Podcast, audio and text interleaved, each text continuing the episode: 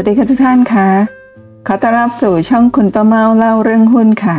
วันนี้ตรงกับวันอังคารที่ 25 มกราคม 2565 ค่ะ 13 หุ้นกำไรเติบโตปี 2565 ค่ะ คุณประเมาได้บทความจาก The Bangkok Insight มุมมองการลงทุนวิเคราะห์หุ้นเด่นปี 2565 นะคะ โดยคุณภาคคทาวุฒิ ตีพิมพ์ไปเมื่อวันที่ 4 มกราคม 2565 มีผู้ชมไปแล้ว 2,700 กว่ารายนะคะซึ่งเป็นการวิเคราะห์หุ้นเด่นแห่งปี 2565 ผ่านไปแล้วสำหรับ 2564 ถือว่าเป็นปีที่ตลาดหุ้นกลับมาเป็นบวกได้อีกครั้ง เมื่อสถานการณ์การแพร่ระบาดของโควิด -19 ที่เริ่มคลี่คลายลงประกอบกับเศรษฐกิจของกลุ่มประเทศพัฒนาแล้ว ที่เติบโตในระดับสูง เนื่องจากการเข้าถึงวัคซีน และนโยบายกระตุ้นเศรษฐกิจที่เข้มข้นทำให้เป็นปีที่การลงทุนในสินทรัพย์ที่มีความเสี่ยงสูง อย่างเช่นหุ้น สามารถสร้างผลตอบแทนได้อย่างโดดเด่นอีกครั้งคำถามคือ มองไปในปี 2565 ทิศทางของตลาดหุ้นไทยจะเป็นอย่างไร หุ้นไหนเด่นธีมไหนต้องจับตา บทความนี้ทำการสำรวจความเห็นจาก 3 บทวิเคราะห์ชั้นนำซึ่งคุณประเมาก็ได้ทำคลิปบทวิเคราะห์ของกสิกรไปแล้วนะคะแล้วก็ทำคลิปบทวิเคราะห์ของฟิลิปนะคะหลักทรัพย์ฟิลิปไปแล้ว วันนี้จะเป็นบทวิเคราะห์ของบริษัทหลักทรัพย์ที่ปรึกษาการลงทุน FSS International ค่ะ ก่อนอื่นขออนุญาตประชาสัมพันธ์ จับมือเปิดกราฟ eFin 1 สดผ่านซูม วันอังคารที่ 25 ก็คือวันนี้เริ่มเรียนเวลาหนึ่งทุ่มตรงนะสำหรับท่านที่ยังไม่ได้ลงทะเบียนห้ามพลาดเด็ดขาดนะการเริ่มต้นเปิดกราฟสำหรับมือใหม่นะคุณประเมาแทบจะจับมือทุกท่านเปิดกราฟกันเลยทีเดียว ตั้งแต่นับศูนย์ไปเรื่อยๆนะคะก็ใครที่อยากจะเรียนรู้เรื่องการเปิดกราฟนะคะพลาด วันนี้ไม่ได้เลย ถ้าท่านที่ยังไม่ได้ลงทะเบียน ก็อย่าลืมลงทะเบียนกัน เดี๋ยวมีรายละเอียดให้ในสไลด์ถัดๆไปท้ายๆคลิปนั่นเองนะคะ แล้วทุกครั้งที่ท่านลงทะเบียนกันมานะคะคุณประเมาก็จะมีการจัดสรรเงินส่วนหนึ่งนะคะไปบริจาคให้กับองค์กรการกุศลนะคะอย่างเช่นเช้านี้วันนี้ที่เราจะมีการ จับมือเปิดกราฟกันนะครับเช้าวันที่ 25 คือเมื่อเช้านี้ตอน 6นาฬิกา52 นาที คุณประเมาได้จัดสรรค่าลงทะเบียนของทุกท่านค่ะ 999 บาทนะคะบริจาคให้กับมูลนิธิบ้านนกขมิ้นนะคะการบริจาคครั้งนี้เป็นครั้งที่ 10 แล้วนะบันทึกนะในสลิปบอกว่า ร่วมบริจาคโดยคุณประเมาและผู้เข้าเรียนจับมือเปิดกราฟ e ฟินหนึ่งนั่นเองนะคะ แล้วก็อันนี้เป็นรายงานการบริจาคโดยคุณประเมาและผู้เข้าเรียนกราฟ แล้วก็หุ้นการลงทุนในหุ้นทุกท่านในช่วงที่ผ่านมานะคะก็คืออประมาณ 10 ครั้งแล้วนะคะที่มีการบริจาคทุกครั้งที่มีการไลฟ์สดผ่านซูมแล้วก็มีการลงทะเบียนกันเข้ามา ก็บริจาคไปแล้วครั้งละ 999 10 ครั้งก็เป็น 9,999 ค่ะ นะคะเดี๋ยวเรามาดูหุ้นเด่นปี 2565 ที่กำไรฟื้นตัวดี FSSIA นะคะคัด 13 หุ้นกำไรเติบโตปี 2565 ค่ะ บทวิเคราะห์เชิงกลยุทธ์สำหรับการลงทุนปี 2565 ของบริษัทหลักทรัพย์ ที่ปรึกษาการลงทุน FSS International คัดเลือกหุ้นที่คาดว่ากำไรฟื้นตัวดี และได้รับประโยชน์จากการลงทุน ภาครัฐ ภาคเอกชน ตลอดจนการบริโภคภายในประเทศ ดังนี้ค่ะ หุ้นตัวที่1นนะคะหุ้น AOT ค่ะ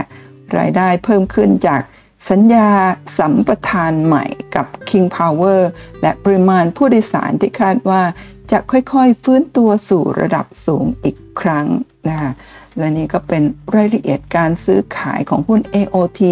เมื่อวานนี้นะคะวันจันทร์ที่ 24 นะคะจริงๆ แล้วเช้านี้เนี่ยนี่คุณประมออัดคลิปตอนเช้าหลังตลาดเปิดแล้วนะคะเเมื่อคืนนี้เนี่ยตลาดหุ้นอเมริกาเนี่ยมีช่วงหนึ่งติดลบถึง 900 กว่าจุดนะคะตอน ท้ายตลาดนี่กลับมาเป็นบวก 90 กว่าจุดนะตลาดผันผวนมากนะไม่ว่าจะเป็นตลาดหุ้นอเมริกา แล้วก็ยุโรปนะก็ติดลบต่างติดลบกันนะประมาณ 2-3%ใกล้ๆ 4%ก็มีนะฮะและเช้านี้เนี่ยตลาดหุ้นทางเอเชียก็เปิดมาติดลบ1-2%โดยเฉพาะตลาดหุ้นญี่ปุ่นเนี่ยติดลบถึง 4-500 จุดนะประมาณ เกือบเกือบ2%นะแล้วก็อย่างเช่น KOSPI เกาหลีใต้ก็ติดลบถึง 2%แต่เช้านี้ตลาดหุ้นบ้านเรา ในตอนเช้ายังติดลบไม่เยอะติดลบไป 5 จุด แล้วก็มีก่อนที่คุณประมอจะมาอัดคลิปก็มีบวกเขียวๆขึ้นมาให้เห็นเล็กน้อย เราเช้านี้ยังไม่ได้ตาม เซนติเมนต์เขาเรียกว่าเซนติเมนต์ตลาดหุ้นโลกเลยนะฮะ เดี๋ยวต้องมาดูกันต่อว่าทั้งวันหรือว่าภาคบ่ายเนี่ย เราจะติดลบตามเขาหรือไม่แต่ช่วงเช้าเนี่ย ติดลบไปแค่ 5 จุดนะฮะอย่างเมื่อวานนี้ก็ติดลบไป 12 จุดแล้วนะทำให้ดัชนีอยู่ที่ 1,640 จุดนะฮะสำหรับเมื่อวาน แต่มูลค่าการซื้อขายไม่ได้เยอะมาก 70,000 พันกว่าล้านบาทนะคะแล้วก็เมื่อวานนี้หุ้น AOT นะคะราคาปิดอยู่ที่ 62 บาทค่ะ โดยที่ AOT ใน 52 สัปดาห์ที่ผ่านมาเคยทำจุดต่ำสุดที่ 55.50 บาท สูงสุดที่ 70 บาทนะคะหุ้นตัวนี้เนี่ยไม่มีเงินบันผลในปีที่ผ่านมา เพราะว่า EPS หรือ Earning per share ติดลบนะขาดทุนหุ้นละ 1.14 บาทต่อหุ้นในปีที่ผ่านมานั่นเองนะคะแล้วก็ค่า PE จึงคำนวณไม่ได้เป็นศูนย์ส่วน price per book อยู่ที่ 8 เท่าก็ถือว่าจริง ๆ ราคานี้ก็ยังเป็นราคาที่แพงอยู่นะคะจนกว่า จนกว่านะคะงบไตรมาสถัดๆไปนี่จะ ออกมาดีจึงจะทำให้ค่า PE เนี่ยกลายเป็นบวกขึ้นมาได้ แล้วก็ Price per book มีโอกาสลดลงต่ำได้นั่นเองนะคะถ้ามาดูราคาย้อนหลัง 1 ปีที่ผ่านมาเป็นกราฟย่อ 1 ปีที่ผ่านมาโดยโปรแกรมสตรีมมิ่งนะจะเห็นว่าราคาหุ้นของ AOT อยู่ในช่วง sideway และช่วงนี้ก็อยู่ในโซนกลางๆนะคะเคยขึ้นไปทำสูงสุด 70 แล้วก็ลงมาต่ำที่ 55 บาท 50 ตอนนี้ก็อยู่ที่ 62 บาทนั่นเอง วันนี้คุณประเมาก็นำกราฟ e-finance นะคะมาเปิดให้ทุกท่านดูว่าในช่วง 10 ปีที่ผ่านมานะคะหุ้น LOT นะะตั้งแต่ปี 2012 เนี่ย ตอนนั้นราคายังอยู่ที่บริเวณ 4-5 บาทอยู่เลยนะคะแล้วก็เป็นขาขึ้นมาโดยตลอดนะคะช่วงนี้น่าจะเป็นช่วงที่มีการแตกพา นะตอนนั้นน่าจะราคาอยู่ที่เออเอามีอยู่ช่วงหนึ่งไม่แน่ใจช่วงไหนนะคะน่าจะหลายปีมาแล้วเนาะแตกพานะจาก 10 เป็น1เอ่อจาก 1 เป็น 10 ขออภัยค่ะนะคะก็มีความเป็นไปได้ว่าเป็นช่วงนี้หรือไม่นะคะคุณประมาไม่แน่ใจ ถ้าช่วงนี้ก็คือเมื่อปี 2018 หรือ 25 61นะคะ2561 ก็คือเมื่อ 4 ปีที่แล้ว ก็มีความเป็นไปได้ค่ะพอลากขึ้นมาสูงสูงนะคะตอนนั้นเออโอ้ไม่สินะคะแตกพาน่าจะช่วงนี้ค่ะขออภัยเนี่ยแตกพาตอนราคา 400 กว่าบาทนะคะแล้วก็ไซด์เวย์อยู่สักพักหนึ่ง แล้วก็ถูกแรงขายแรงๆ ลงมาที่ประมาณหลุด 40 บาท ตอนแตกพานี่ 400 กว่าบาทก็กลายเป็น 40 กว่าบาท หลังจากนั้นก็พุ่งขึ้นแรงนะคะ นะคะแล้วก็ลงมาใหม่กลับขึ้นมาทำจุดสูงสุดที่ประมาณ 80 กว่าบาทก่อนวิกฤตสักครึ่งปี พอวิกฤตโควิด -19 เมื่อปี 2020 ในเดือนมีนาคมก็ราคาไหลลงมาที่ 40 กว่าบาทนะตอนนี้ก็ sideway up นะราคาตอนนี้อยู่ที่ 62 บาท ถ้าดูจากสัญญาณ indicator ต่างๆเนี่ยราคาก็น่าจะวิ่งอยู่ประมาณ แถวนี้อีกสักพักหนึ่งจนกว่าทุกอย่างจะคลี่คลายในแง่ของวิกฤตนะคะแล้วก็เศรษฐกิจกลับมาฟื้นอีกที จึงจะสามารถค่อยๆ ขยับขึ้นไปได้ แต่โอกาสจะทิ้งตัวลงมาแรงๆ แบบช่วงวิกฤตเนี่ยอาจจะรอที่ 50 บาทนี่คุณป้าเมาเชื่อว่ายากแล้วนะคะ อาจจะมีย่อลงอีกเล็กน้อยก็คง คงไม่ได้มากนักนะคะตอนนี้ก็ราคาก็ไซด์เวย์อยู่แถวนี้มาประมาณตั้งแต่วิกฤตก็เกือบ 2 ปีแล้วนั่นเองค่ะ หุ้นตัวที่ 2 ค่ะ หุ้นมินนะคะคาดว่าผลประกอบการจะฟื้นตัวตั้งแต่ไตรมาส 2 และค่อยๆ กลับมาอยู่ระดับก่อนโควิด ได้จริงหรือไม่นะมินเป็นหุ้นที่อยู่ในธุรกิจโรงแรมแล้วก็ร้านอาหารนะโรงแรมส่วนใหญ่ก็ รายได้ส่วนใหญ่จะเป็นโรงแรมที่อยู่ในต่างประเทศในยุโรป ซึ่ง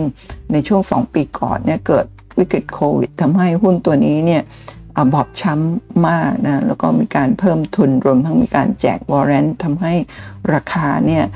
ถูกไดลูดหรือว่าถูกถูกถูกก็เรียกว่าถูกเจือจางลงมาเยอะเลยทีเดียวนะคะ แล้วก็ ราคาล่าสุดอยู่ที่ 30 บาท 50 แล้วก็ 52 สัปดาห์ที่ผ่านมาเคยทำจุดต่ำสุดที่ 24 บาท 40 จุดสูงสุดที่ 34 บาท 75 ตอนนี้ราคาก็ค่อนมาทางสูงเล็กน้อย หรือก็ระหว่างกลางๆนะคะ หุ้นตัวนี้เนี่ยไม่จ่ายเงินปันผลนะคะก็อยู่ในกลุ่มท่องเที่ยว เช่นเดียวกับจริงๆเอ่อ AOT เนี่ยก็จริงๆแล้วก็เหมือนกับอยู่กลุ่มท่องเที่ยว แต่จริง ๆ แล้วอยู่ในกลุ่ม กลุ่มคมนาคม communic transportation นั่นเองนะคะหุ้นมินเนี่ยเนื่องจากอยู่ในกลุ่มท่องเที่ยวที่ได้รับผลกระทบโดยตรงนะถึงตอนนี้ก็ยังไม่ได้ฟื้นตัวดีนะครับในช่วงปีหรือไตรมาสที่ผ่านมาเนี่ยรวมแล้วเนี่ยนะคะ e a r n i n g per share กำไรต่อหุ้นติดลบค่ะ ติดลบหุ้นละ 2 บาท 46 สตางค์ จึงคำนวณค่า PE ไม่ได้ Price to book อยู่ที่ 2.97 นะคะก็ถือว่าราคาบริเวณนี้ไม่ถึงกับแพงมากเท่าไหร่ เมื่อกี้เทียบกับ AOT นี่ 8 เท่าถือว่าแพงมากพอสมควรเลยทีเดียวนะคะก็จนกว่ากิจการจะฟื้นตัวกลับมาได้เศรษฐกิจกลับมาดีการท่องเที่ยวกลับมาเหมือนเดิมนะ ซึ่งจะอีกนานเท่าไหร่เนี่ยก็คงต้องอยู่ที่เรื่องของ การติดเชื้อโควิดนะแล้วก็การฉีดวัคซีนว่าฉีดแล้วสามารถระงับการแพร่ระบาดของของป้องกันแล้วก็ระงับการแพร่ระบาดของการติดเชื้อโควิด -19 ได้อย่างมีประสิทธิภาพดีหรือไม่การท่องเที่ยวจึงจะกลับมาฟื้นตัวได้นั่นเองนะในปีที่ผ่านมากราฟหนึ่งปีที่ผ่านมาก็ยังอยู่ในโซน ไซเวย์อยู่นะคะตอนนี้ลงมาในโซนกลางๆ ไม่ได้อยู่ในจุดสูงที่ 34 บาท 75 เหมือนช่วงที่ผ่านมา แต่หุ้นตัวนี้เนี่ยจะมีแจกวอร์เรนต์อยู่ประมาณ 3 ซีรีส์นะฮะวอร์เรนต์7 8 9 สังเกตที่ผ่านมาเนี่ยช่วงที่ราคาขึ้นมานะมีอยู่ช่วงหนึ่งเนี่ยคุณประเมาก็เชื่อว่าเป็นการขึ้น เพราะว่ามีการ exercise หรือว่ามีการแปลงสภาพหุ้นจากหุ้น warrant นะเป็นหุ้นแม่ ซึ่ง warrant เนี่ยเจ็ดแปดเก้าเนี่ยราคาจะต่างกันเริ่มตั้งแต่ประมาณ 21 บาท ไปเป็น 20 ถ้าจำไม่ผิดนะ21 28 แล้วก็ 31 อะไรประมาณนั้นแต่ช่วงที่ผ่านมาก็ มีอยู่ช่วงหนึ่งที่ราคาขึ้นไปสูงที่ 34 บาท 75 ก็คุ้มค่ากับการที่จะแปลงเป็นหุ้นแม่ก็เลยมีการแปลงเยอะหน่อยนั่นเองนะคะการแปลงเป็นหุ้นแม่แต่ละครั้งก็เท่ากับเป็นการเพิ่มทุนให้กับมินและจริง ๆ ที่ผ่านมามินก็มีการเพิ่มทุนไปแล้วครั้งหรือ 2 ครั้งคุณประมอไม่แน่ใจในช่วงวิกฤต 2 ปีที่ผ่านมา แถมยังช่วงเกิดวิกฤตใหม่ๆเนี่ยมีการ มีการเขาเรียกว่ายกเลิก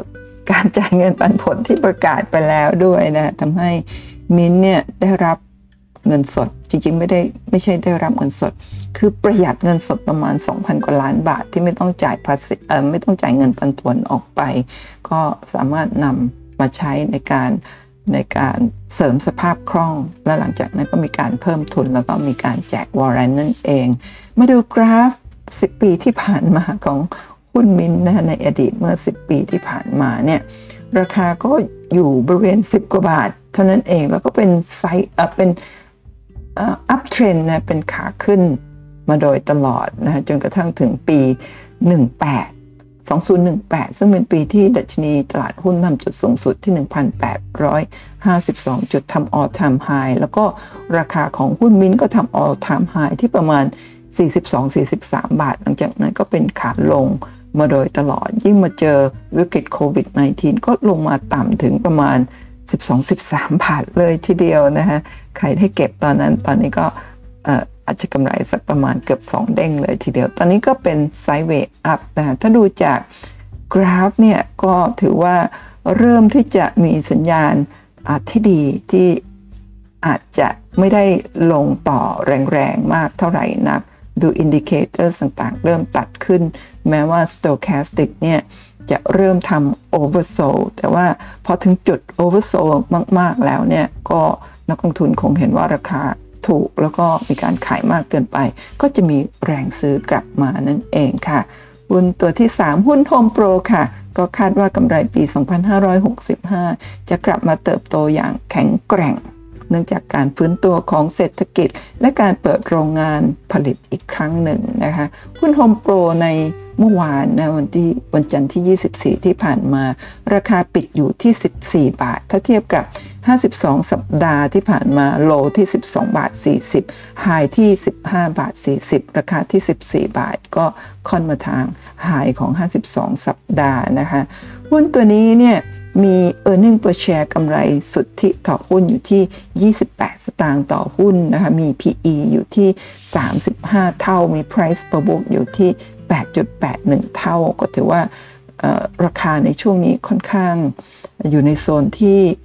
แพงนะไม่ไม่ได้ไม่ได้ถูกมากนั่นเอง จนกว่านะฮะงบของไตรมาสสีที่กำลังจะออกมา ถ้าออกมาดีนะ ก็อาจจะทำให้ค่า PE แล้วก็ price per book นี้ลดลงกว่านี้ได้ก็ต้องลุ้นดูว่าเป็นอย่างไรนะแต่หุ้นตัวนี้มีเงินปันผลอยู่ที่ 2.13%ค่ะ และในปีที่ผ่านมากราฟ 1 ปีที่ผ่านมาเนี่ยก็อยู่ในโซนไซเวย์แบบนี้ไม่ได้ขึ้นไม่ได้ลงมากนัก แต่ตอนนี้ระยะสั้นๆเนี่ย จากเดือนกรกฎาเดือนสิงหาคมมาถึงตอนนี้เนี่ยก็เป็นขาขึ้นระยะสั้นนะคะแล้วราคาตอนนี้อยู่ในโซนกลางๆนะคะเมื่อเทียบกับที่เคยทำหายที่ 15 บาท 40 นั่นเองค่ะ มาดูกราฟ 10 ปีที่ผ่านมาก็เป็นขาขึ้นมาโดยตลอดนะคะในช่วงประมาณปี 2015 หรือ 2558 เนี่ยราคายังอยู่ที่ประมาณ 6-7 บาท แล้วก็ขึ้นมาทำจุดสูงสุดก่อนวิกฤต นะฮะ all time high หรือเปล่าเนี่ยที่ประมาณ 10 เกือบเกือบ 19 บาทนะพอเจอวิกฤตอีก 6 เดือนต่อมาเนี่ยราคาก็ไหลลงมาที่ประมาณ 9 บาท จากนั้นก็ขึ้นไปตอนนี้ไซเวย์มาเป็นปีแล้วค่ะนะคะไซเวย์ไซเวย์อัพเล็กน้อยนะก็ไม่ได้ทำจุดต่ำสุดใหม่นะก็มีโอกาสที่จะ ไปต่อได้หากผลประกอบการในช่วงต่อไปตามบทวิเคราะห์ของ SF FSS หรือ SFS นะขออภัยจำผิด ถ้าจำผิดนะคะก็ถ้าถ้าเป็นไปตามบทวิเคราะห์ คุณประเมาจะเน้นเรื่องของการดูกราฟหลักในเชิงพื้นฐานเนี่ยเราก็ต้องเชื่อมั่นในเรื่องของ บทวิเคราะห์ที่เขาวิเคราะห์พื้นฐานศึกษามาอย่างดีก็มีการแนะนำแต่ว่าการแนะนำของโบรกเกอร์หรือว่าบทวิเคราะห์ต่างๆเนี่ยบ่อยครั้งเราอาจจะไม่สามารถที่จะติดตามเชื่อหรือว่าซื้อตามได้ทั้งหมดนะเพราะว่านักวิเคราะห์เนี่ยก็จะได้ข้อมูลจากบริษัทต่างๆ แล้วก็นำมาวิเคราะห์ร่วมกับ เศรษฐกิจโดยรวมของภายในประเทศแล้วก็ต่างประเทศนะแต่ว่าข้อมูลบางครั้งที่ได้รับมาจากบริษัทเนี่ยอาจจะได้รับมาไม่ไม่เต็มไม่ครบถ้วน ก็ทำให้การวิเคราะห์เนี่ยมาบ่อยครั้งบางครั้ง ถ้าสมมติว่าเราเห็นว่าเอ๊ะไม่ถูกต้องที่เคยวิเคราะห์ไว้แบบนี้ทำไมไม่เป็นแบบที่วิเคราะห์ ก็มีความเป็นไปได้ว่าข้อมูลที่ได้รับมาเนี่ยอาจจะไม่ไม่ไม่ครบถ้วนนะฮะได้มาไม่หมด อะไรแบบนี้ทำให้การวิเคราะห์อาจจะคลาดเคลื่อน นี่สำหรับทุกๆ ทุกๆ หลักทรัพย์นะคะอันนี้คุณประเมาเชื่อว่าเป็นอย่างนั้น แต่ในความเป็นจริงเป็นอย่างไรท่านต้องไปทำการบ้านศึกษาเพิ่มเติมกันนะคะทุกท่านนะคะถ้าดูจากสัญญาณ indicator ต่างๆ จากกราฟเนี่ยถือว่าราคาของหุ้น Home Pro เนี่ยอยู่ในโซนที่ค่อนข้างที่จะน่าสนใจโอกาสที่จะลงมาต่ำๆอีก ถ้าไม่เกิดวิกฤต หรือว่าเกิด เรื่องร้ายแรงเนี่ยก็คงจะมีโอกาสที่จะไซเวย์ค่อยๆ ขึ้นไปได้ตามผลประกอบการนั่นเองค่ะ ต่อไปตัวที่ 4 หุ้นอมตะค่ะ ก็ได้รับประโยชน์จากยอดขายที่ดินล่วงหน้าในไทย 600ถึง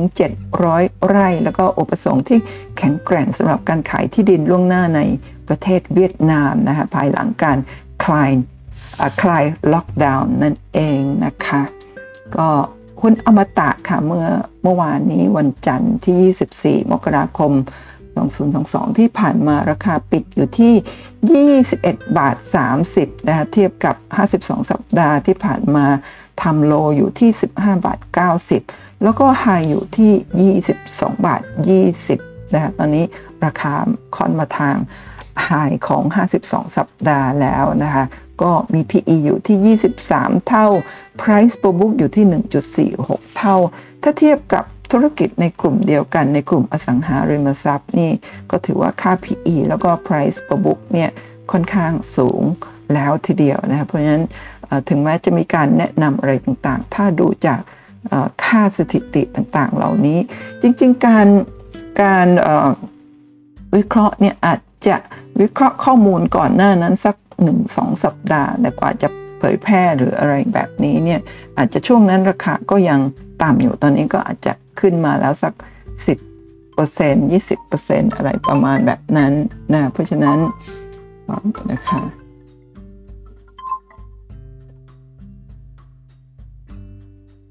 โอเคขออภัยค่ะนะคะก็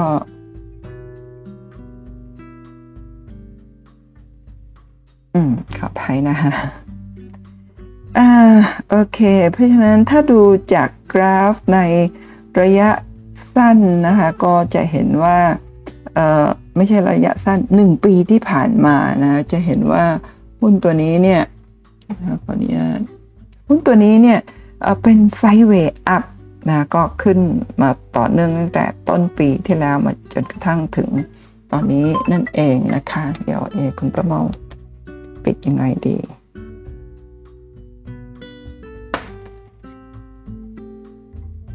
นะคะโอเคมาดูกราฟรายเดือนกันนะคะกราฟรายเดือนของโปรแกรม e-finance ใน 10 ปีที่ผ่านมาเนี่ยหุ้นตัวนี้เนี่ยก็ไซด์เวย์ในช่วง 10 ปีที่ผ่านมาไซด์เวย์ดาวด้วยซ้ำราคาลงมาทำจุดต่ำที่ประมาณ หลุด 10 บาทนะหลังจากนั้นก็ขึ้นมาทำ all time high เมื่อปี 2018 หรือ 2561 ในปีที่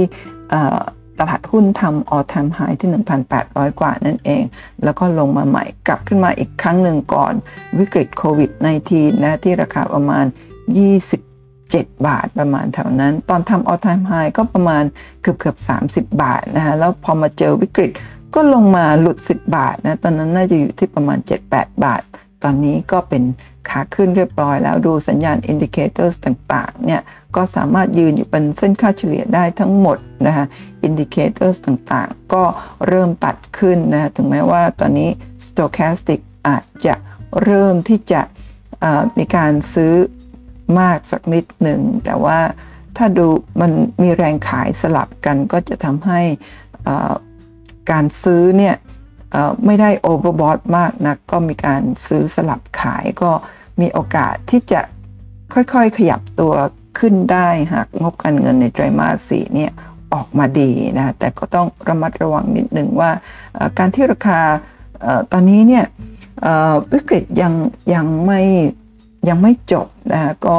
ถ้าขึ้นไปสูงมากๆ ก็อย่าไล่ซื้อตาม ก็ต้องรอที่ราคาย่อลงนั่นเอง มิฉะนั้นเรามีโอกาสติดดอยนะหรือว่าถ้าเป็นนักเก็งกำไรระยะสั้นเนี่ยต้องดูทางเฟรมที่เล็กลงก็อาจจะหาจังหวะเข้าซื้อที่ดีได้นะอย่างวันนี้เนี่ยคุณป้าเมามีสอนหุ้นมีสอนกราฟ การเปิดกราฟดูนะก็จะช่วยให้ท่านสามารถที่จะวิเคราะห์ในเรื่องของแนวโน้มราคา แล้วก็จุดเข้าซื้อขายได้ดีขึ้นนั่นเองนะสำหรับท่านที่ยังไม่เคย เปิดกราฟ หรือเรียนรู้เรื่องกราฟก่อนวันนี้คุณประเมาก็จะจับมือเปิดกราฟนั่นเองค่ะ ก็ยังสามารถฟังคลิปนี้จบยังลงทะเบียนได้อยู่นะคะ ต่อไปลำดับที่ 5 ค่ะ หุ้น BA นะคะ Bangkok Airways นะคะ จะเริ่มได้รับประโยชน์จากธุรกิจสนามบินตั้งแต่ปี 2565 นะ จะได้จริง ๆ หรือไม่ก็ต้องติดตามติดตามกันนะคะ หุ้น BA ออกเมื่อวานนี้ติดลบแรงเลยนะฮะบทวิเคราะห์เพิ่งออกเมื่อต้นต้นเดือนนะวันที่ 4 มกราคม แต่ก่อนหน้านั้นก็คงมีการวิเคราะห์กันมาแล้ว แต่ว่าเมื่อวานเนี่ยลงมาแรงติดลบถึง 5%ราคาอยู่ที่ 9 บาท 35 หุ้นตัวนี้ทำ52วีคโลอยู่ที่ 6 บาท 35ไฮที่ 13 บาทนะราคาตอนนี้ก็ อยู่ระหว่างกลางไฮโลที่ผ่านมานั่นเองนะคะก็เหมือนกับหุ้นสนามบินทั่วไปหุ้นการบินทั่วไปก็คือติดลบจากวิกฤตโควิด ในช่วงที่ผ่านมา แล้วก็ตอนนี้ก็ยังดำเนินอยู่ยังไม่ได้หายไปนะคะก็หุ้นตัวนี้ติดลบ EPS นะคะ4.08 บาทต่อหุ้นขาดทุนนะคะทำให้คำนวณ PE ไม่ได้แต่ Price per book เนี่ย price per book อยู่ที่ 1.56 อาจจะเป็นเพราะว่ามีมูลค่าของเครื่องบินต่างๆ ที่อยู่ในการถือครองอยู่ก็ทำให้มูลค่าบัญชีเนี่ยมีมีค่าที่ที่ดีนั่นเองนะคะก็แต่ว่า PE คำนวณไม่ได้นื่องจากติดลบหุ้นละ 4 บาท แต่ตอนนี้ราคาหุ้นละ 9 บาทกว่านะก็ลองศึกษาดูดีๆ ก่อนที่จะ เข้าซื้อไม่ได้หมายความว่าการวิเคราะห์แล้วก็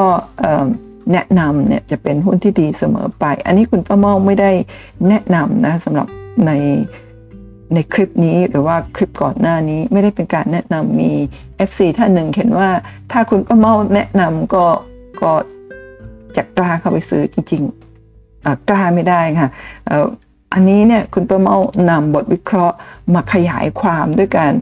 เปิดกราฟ แล้วก็มีอาจจะวิเคราะห์ในข้อมูลเพิ่มเติมนะคะให้ให้ทุกท่านดูเพื่อที่จะเป็นข้อมูลพื้นฐานในการที่ท่านจะใช้ในการนำไปทำกันบ้านต่อไปเปิดงบไปเปิดกราฟวิเคราะห์ในเชิงลึกให้มากยิ่งขึ้นนั่นเองนะอย่าเชื่อบทวิเคราะห์ นะแล้วก็คุณประเมาไม่ได้แนะนำนะคุณประเมาแค่นำข้อมูลมาเสริมเพื่อให้ท่านมีข้อมูลไปทำการบ้านต่อได้ได้ได้ง่ายขึ้นนะคะในช่วงที่ผ่านมาเนี่ยก็หนึ่งปีที่ผ่านมานะราคาก็ต่ำสุดบริเวณนี้6บาท35 แล้วก็ขึ้นขึ้นมาโดยตลอดนะจนกระทั่งถึงประมาณเดือนกันยายน จากนั้นก็เป็นขาลง นะคะแต่ระยะยาวๆนี่ก็ยังคงเป็นขาขึ้นอยู่สำหรับหุ้นบางกอกแอร์เวย์สนั่นเองนะคะมาดูกราฟรายเดือนในระดับสักสิบปีที่ผ่านมา หุ้นตัวนี้เนี่ยจริงๆเพิ่งเข้าตลาดมาถึง 10 ปีไหมคะเนี่ยเข้าตลาดมาในปี 2014 2015 ก็ยังไม่ถึง 10 ปีนะะตอนนั้นเข้ามาแล้วก็ทำจุดสูงสุดที่ น่าจะบริเวณนี้นะคะเข้ามาสักปีครึ่งสองปีเนี่ยทำจุดสูงสุดที่ประมาณเกือบเกือบสามสิบบาทนะแต่หุ้นตัวนี้เนี่ยเจ้าของนะผู้ถือหุ้นรายใหญ่คือคุณหมอ ถ้าจำไม่ผิดถ้าผิดขออภัยนะคุณหมอประเสริฐประสาททองโอสถเจ้าของเดียวกับ BDMS หรือว่าโรงพยาบาลกรุงเทพนะก็ถูกปรับนะ500 ล้านบาท ร่วมกับลูกสาวในการที่ปั่นหุ้น BA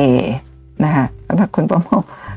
จำผิดขออภัยแต่จำเชื่อว่าจำไม่ผิดนะเพราะว่าเคยมาเล่าให้ทุกท่านฟังหลายครั้ง แต่ว่าในรายละเอียดต่างๆเนี่ยก็ ท่านไปศึกษาเพิ่มเติมเอาเองนะก็หุ้นตัวนี้มีประวัติว่ามีการปั่นราคาทุบราคาหรืออะไรประมาณนั้น แล้วหลังจากนั้นพอลากขึ้นมาถึงเกือบเกือบ 30 บาท ประมาณสัก 27 บาทเนาะแล้วก็ทุบลงมาต่อเนื่องนะจนกระทั่งช่วงวิกฤตเนี่ยราคาลงมาประมาณ 3 บาทนะจาก 27 สมมติว่าเราปัดเป็นตัวเลขกลมๆที่ 30 แล้วลงมา 3 บาทเนี่ย ก็จะหายไปประมาณหายไปถึง 90%เลยทีเดียวนะคะก็ขอเป็นกำลังใจให้กับทุกท่านที่มีต้นทุนสูงสูงนะคะก็หวังว่าเดี๋ยววิกฤตครั้งนี้ผ่านไปนะคะท่านก็จะสามารถหลุดจากดอย แต่พวกเรานี่ส่วนมากเวลาหลุดดอยปุ๊บเนี่ยเราจะรีบขายเราไม่รอ รอให้มันขึ้นไปเหนือดอยเยอะๆนะคะคือเราทนดอยมาเป็นหลาย ๆ ปี แต่ว่าเวลากำไรนิดเดียวหรือว่าหลุดดอยแค่ปริมๆเราก็รีบขายไปแล้วนะก็พลาดโอกาสที่เวลาบ่อยครั้งราคาหุ้นไม่ใช่หมายถึงหุ้นตัวนี้นะทุกๆตัวเป็นอย่างนั้นนะคะก็มีโอกาสที่จะกลับขึ้นไปใหม่ได้ แต่ว่าก็ใช้เวลายาวนานนั่นเองนะถ้าดูโดยสัญญาณทางเทคนิคในหุ้นตัวนี้ ยังเสี่ยงในการเข้าพอสมควร เพราะตอนนี้สัญญาณค่อนข้างที่จะตัดลงยกเว้น MACD ซึ่งตัดขึ้นแล้วเริ่มเป็นขาขึ้นแล้วนะแต่ว่าอาจจะยังมีแรงขายจาก Stochastic แล้วก็ RSI อยู่เล็กน้อยนะคะ แต่ว่าโอกาสที่จะขายลงมาแรงๆกลับไปที่บริเวณแถวนี้ที่ประมาณเท่าไหร่นะคะ น่าจะสักประมาณ 6-7 บาทเนี่ยคงคงยากแล้วนะคะก็ลองติดตามดูงบการเงิน แล้วก็ดูสภาพเศรษฐกิจโดยรวมดูการติดเชื้อ แล้วก็ดูข่าวต่างๆ เรื่องของการเปิดเมืองเพื่อให้มีการท่องเที่ยวกลับมาเหมือนเดิมหรือไม่ ถ้าใช่เนี่ยก็หุ้นตัวนี้ก็จะได้รับประโยชน์ เหมือนกับที่บทวิเคราะห์ว่าไว้ ทีนี้คุณประมอก็เลยนำหุ้นของ AAV แบบเดียวกัน แต่ว่าไม่ได้ cover อยู่ในบทวิเคราะห์ มาเปรียบเทียบกราฟให้ดูเท่านั้นเองนะว่าหุ้นตัวนี้ก็เช่นเดียวกันก็ได้รับผลกระทบนะเคยทำตอนเข้ามาใหม่ๆเมื่อประมาณปี 2011 2012 เคยทำออทามไฮที่ประมาณ 7 บาทกว่า หลังจากนั้นก็ลงมาที่ประมาณเท่ากับราคาเข้ามาใหม่ตอน IPO น่าจะสัก สูงกว่านี้นิดหน่อยประมาณสักสามสี่บาทนะฮะแล้วก็มาทำไฮอีกครั้งหนึ่งที่ประมาณ 7 บาท แล้วก็สารวันเตี้ยลงจากสภาพเศรษฐกิจโดยรวม พอมาถึงช่วงวิกฤตโควิด -19 ก็ลงมาหลุด 1 บาทด้วยนะฮะต่ำกว่า 1 บาทเลยทีเดียวนะ ถ้าใครมีโอกาสได้ซื้อตอนนั้นเนี่ย แต่ตอนนั้นเนี่ย มันก็จะมีแต่ข่าวร้ายไม่ใช่ของไทยอย่างเดียวทั่วโลกเลยในเรื่องของธุรกิจการบินใครๆก็ขายกันไปหมดนะคะรวมทั้งการบินไทยตอนนี้ก็ออกจากตลาดหุ้นไปไปฟื้นฟูกิจการนะคะจนกว่าจะสามารถฟื้นฟูด้วยการหาพันธมิตรนะคะมาลงทุนเพิ่ม จึงจะสามารถกลับเข้ามาซื้อขายใหม่ในตลาดหุ้นนั่นเองนะคะแล้วก็หลังจากวิกฤตโควิด -19 ที่ราคาหลุดต่ำบาทก็ เริ่มเป็นขาขึ้นเล็กๆนะคะไซเวย์อัพตอนนี้ราคาอยู่ที่ 2 บาท 50นะช่วงที่ผ่านมาก็เคยขึ้นไปถึง 3 บาทกว่า ตอนนี้ก็ย่อลงมา แล้วก็ถ้าดู indicators ของ stochastic เนี่ยอาจจะสามารถมีแรงขายได้อีกเล็กน้อย แต่ดูสัญญาณตัวอื่นนะคะ ก็เริ่มแข็งแกร่งขึ้นมาแล้วสำหรับ AAV ค่ะ ต่อไปลำดับที่ 6 นะคะหุ้น JMT นะอยู่ในตระกูลเดียวกับ JMart นะตอนนี้มาแรง ซึ่งเป็นที่น่าแปลกใจพอสมควรเดี๋ยวมาดูกัน บทวิเคราะห์บอกว่าจะมีโอกาสมากขึ้นสำหรับการปรับราคาหุ้น โดยได้รับแรงหนุนจากการเติบโตของกำไรสุทธิในปี 2565 นะคะโดยในวันจันทร์เมื่อวานที่ผ่านมาเนี่ยราคาก็ติดลบไป 1.57 เปอร์เซ็นต์นะคะราคาขึ้นราคาปิดที่ 62.75 บาทต่อหุ้น เมื่อวานนี้หุ้นตัวนี้เนี่ยคุณประเมาเห็นมีเครื่องหมาย CA พอคลิกเข้าไปดูก็ปรากฏว่ามีเครื่องหมาย XM นะคะกำลังจะขึ้นเครื่องหมาย XM ในวันที่ 31 เดือน1ถ้าใครอยากจะเข้าไปประชุมก็ต้องซื้อหุ้นตัวนี้ก่อนวันที่ 31นะถึงจะมีสิทธิ์เข้าประชุม เพื่อจะไปรับทราบ นโยบายหรือว่าผลประกอบการหรือว่าแผนการสำหรับในอนาคตนะคะหุ้นตัวนี้มี 52 วิโลที่ 35.66 บาทนะคะมี 52 วิไฮที่ 70.75 นะคะเวลาที่ 35.66 แบบนี้เนี่ยราคาที่จริงๆ มัน 35 บาทนี่ควรจะจุด 25 หรือจุด 50 เป็น step ของราคาต่อช่อง แต่ว่าจุด 66 เนี่ย คุณประม่าไม่ได้เข้าไปดูในพื้นฐานก็เวลาเจอตัวเลขแปลกๆแบบนี้ให้เราเดาไว้เลยว่าอาจจะ 1 มีการเพิ่มทุนนะสองมีการแจกปันผลเป็นหุ้น หรือว่ามีการจ่ายปันผลมีการไป dilute ราคา หรือว่ามีการแจก warrant อะไรต่างๆ เหล่านี้ก็เลยทำให้ราคาออกมาไม่ได้เป็น step ราคาตามขั้น เช่นถ้าเลย เลยเท่าไหร่นะคะเลยสักเอ่อ25บาทเนี่ย step มันก็คือช่องละ 25 สตางค์นั่นเองนะคะหุ้นตัวนี้เมื่อวันศุกร์ปิดเมื่อวันจันทร์เมื่อวานนี้ปิดที่ 62 บาท 75เเคยทำ52 วิกโลอยู่ที่ 35 บาทใช่ไหมคะใครซื้อตอนโลนี่ก็ได้กำไรเกือบเด้ง แล้วก็เคยขึ้นไปที่ 70 บาท 75 เมื่อเร็วๆนี้นะคะก็ได้สองได้หนึ่งเด้งไปแล้ว นะคะสำหรับท่านที่ซื้อราคาตั้งแต่ต้นปีนะคะแล้วก็ไซด์เวย์มาถึงประมาณเดือนเดือน 8 เดือน 9 เดือน 9 เดือน 10 จากนั้นก็พุ่งเลยค่ะ พุ่งขึ้นมาถึง 70 บาท 50 ตอนนี้ย่อเหลือ 62 บาท 75 หุ้นตัวนี้มี EPS หรือ Earning per share ที่หุ้นละกำไรหุ้นละ 87 สตางค์มี PE 69 บาท 68 สตางค์นะแล้วก็ Price per book อยู่ที่ 10 บาท 32 อันนี้ถือว่าเป็นค่าทางการเงินที่ทำให้หุ้นตัวนี้เนี่ยเชื่อว่าราคาแพงมากๆเมื่อเปรียบเทียบกับหุ้นในกลุ่มเดียวกันนะหุ้นตัวนี้เนี่ยเป็นหุ้นที่บริหารหนี้ด้อยคุณภาพหนี้เสียต่างๆ แล้วก็มีมี leasing นะคะให้เช่าซื้อ รถมือสองจักรยานยนต์อะไรต่างๆนะคะซึ่งที่คุณประเมาเชื่อว่าแปลกใจว่าเอ๊ะในช่วงวิกฤตแบบนี้เนี่ยทำไมหุ้นตัวนี้ถึงได้กำไรดีนะอาจจะดีในช่วงต้นที่แบบมีการมากู้หนี้ยืมสินกัน แต่พอถึงเวลาจริงๆเนี่ยถ้าสมมติว่าเศรษฐกิจยังไม่ดีเนี่ยพวกเราที่กู้หนี้ยืมสินมา เราก็จะไม่มีศักยภาพเพียงพอในการชำระหนี้หุ้นตัวนี้ในอนาคตก็อาจจะนะอาจจะมีปัญหาในเรื่องของการไม่ได้รับคืนใช้หนี้ก็จะทำให้กระทบกับผลประกอบการก็มีความเป็นไปได้ เรามาดูกราฟนะคะรายเดือนในช่วง 10 ปีที่ผ่านมาเห็นไหมหุ้นเนี่ยเวลาที่จะขึ้นแรงๆแบบนี้จะต้องอยู่ไซด์เวย์อย่างนี้นานๆเก็บเจ้าเจ้าของรายใหญ่ก็เก็บ หุ้นไปตลอดนะคะแล้วก็ขึ้นมาเรื่อยๆ จนกระทั่ง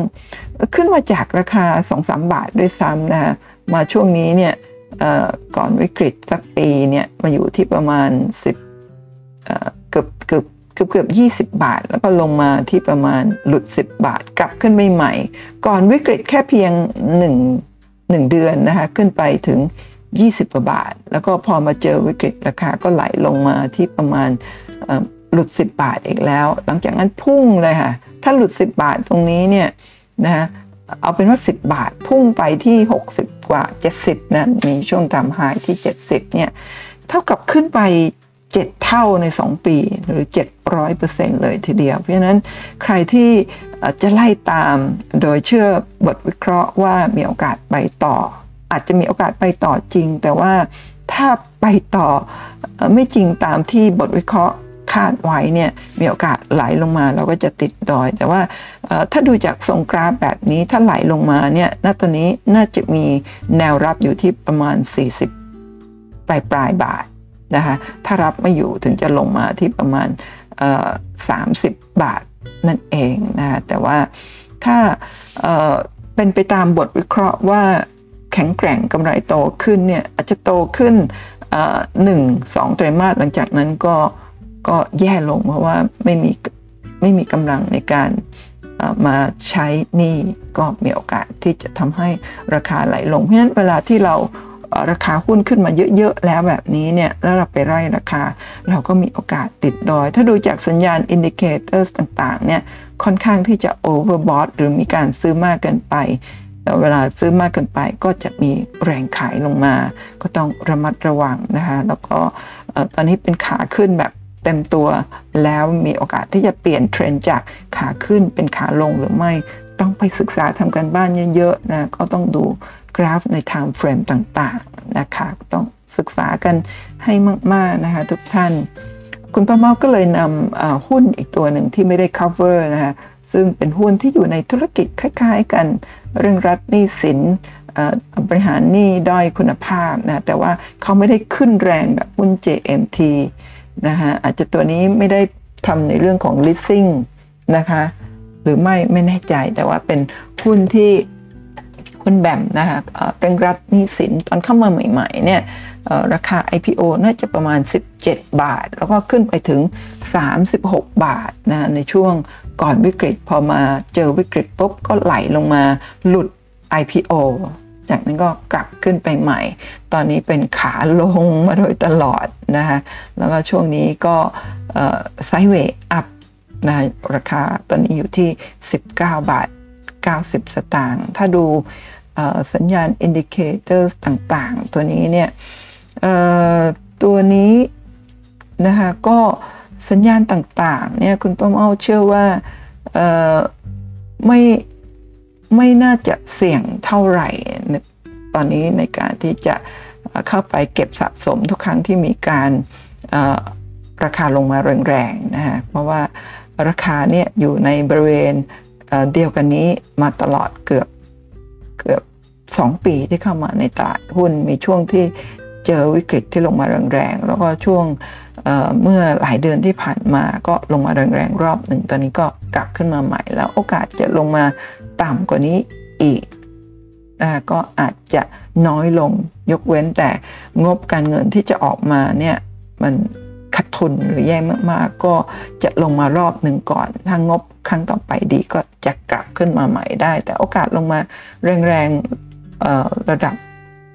ต่ำๆแบบนี้น่าจะยากนั่นเองค่ะ ต่อไปหุ้นบีกริมนะลำดับที่ 7 ที่ใส่ดาวไว้นี่ไม่ใช่เป็นหุ้นแนะนำนะ ว่าน่าจะซื้อแต่ว่าใส่ดาวเอาไว้เพื่อเตือนคุณประมอว่าหุ้นตัวนี้เนี่ยมี cover โดยหลักทรัพย์ ไม่แน่ใจว่าเป็นกสิกรหรือว่า หรือว่าฟิลิปในสองคลิปที่ผ่านมาก็คือซ้ำกันนั่นเองนะก็ดาวก็คือเพื่อเตือนว่ามีการคิดเหมือนกันว่าหุ้นตัวนี้เนี่ยมีโอกาสที่จะ เติบโตแล้วก็น่าสนใจก็แนะนำกันมานั่นเองหุ้นตัวนี้คาดว่ากำไรสุทธิจะเติบโตแข็งแกร่งในปี 2565 โดยได้แรงหนุนจากโครงการโรงไฟฟ้าใหม่อีก 5 แห่งค่ะ ในวันจันทร์ที่ผ่านมาเมื่อวานนี้นะคะ ราคาหุ้นบิคริมก็ราคาปิดเท่าเดิม เมื่อวันศุกร์ที่ 36 บาท 75 ตัวนี้ทำ52 วิกโลที่ 36 บาท 50 ก็คือโลของเมื่อวานนี้นั่นเองนะคะก็ช่วงนี้เป็นโลสุดเลยนะคะแล้วก็ราคา 52 วิกไฮนะคะอยู่ที่ 54 บาท 25นั้นราคาตอนนี้อยู่ในโซน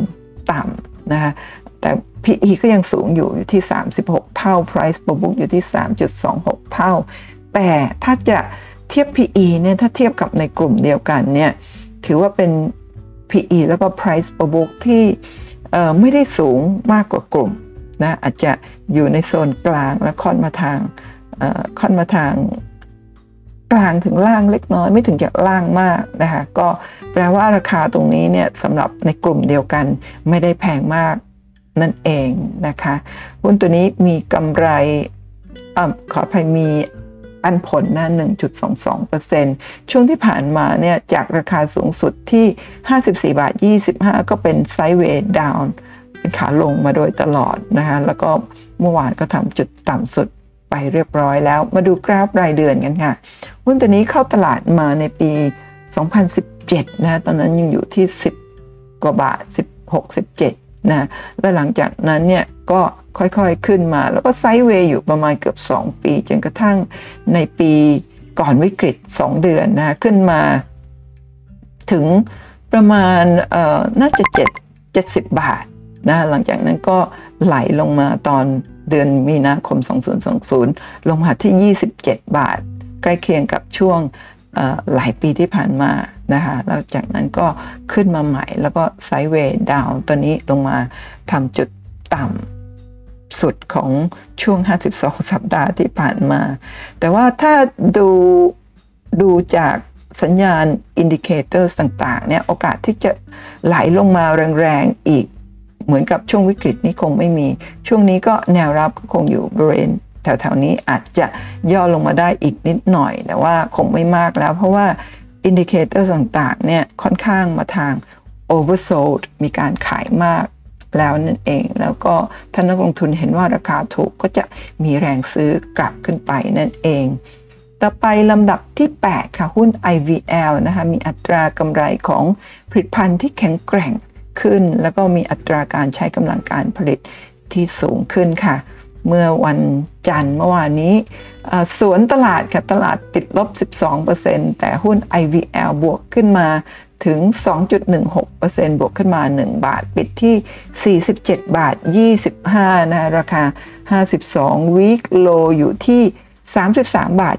75ไฮอยู่ที่ 50 บาทนะคะนั้นราคาตัวนี้ค่อนมาทางไฮนะคะโดยที่มี e a r n i n g per share กำไรต่อหุ้น หุ้นละ 3 บาท 62 สตางค์นะคะ แล้วก็จริงๆ หุ้นตัวนี้น่าจะอยู่ใน Set HD ถ้าคุณประมอจำไม่ผิดคือ เป็นหุ้นที่มีการจ่ายเงินปันผลตลอดต่อเนื่องอบ่อยครั้งนี่จ่ายเกือบทุกไตรมาสเลยทีเดียวนะคะ แต่ว่าอัตราเงินปันผลไม่ได้สูงมากนักนะคะ ก็ถึงแม้ว่าจะจ่ายทุกๆทุกๆเอ่อเดี๋ยวนะคะ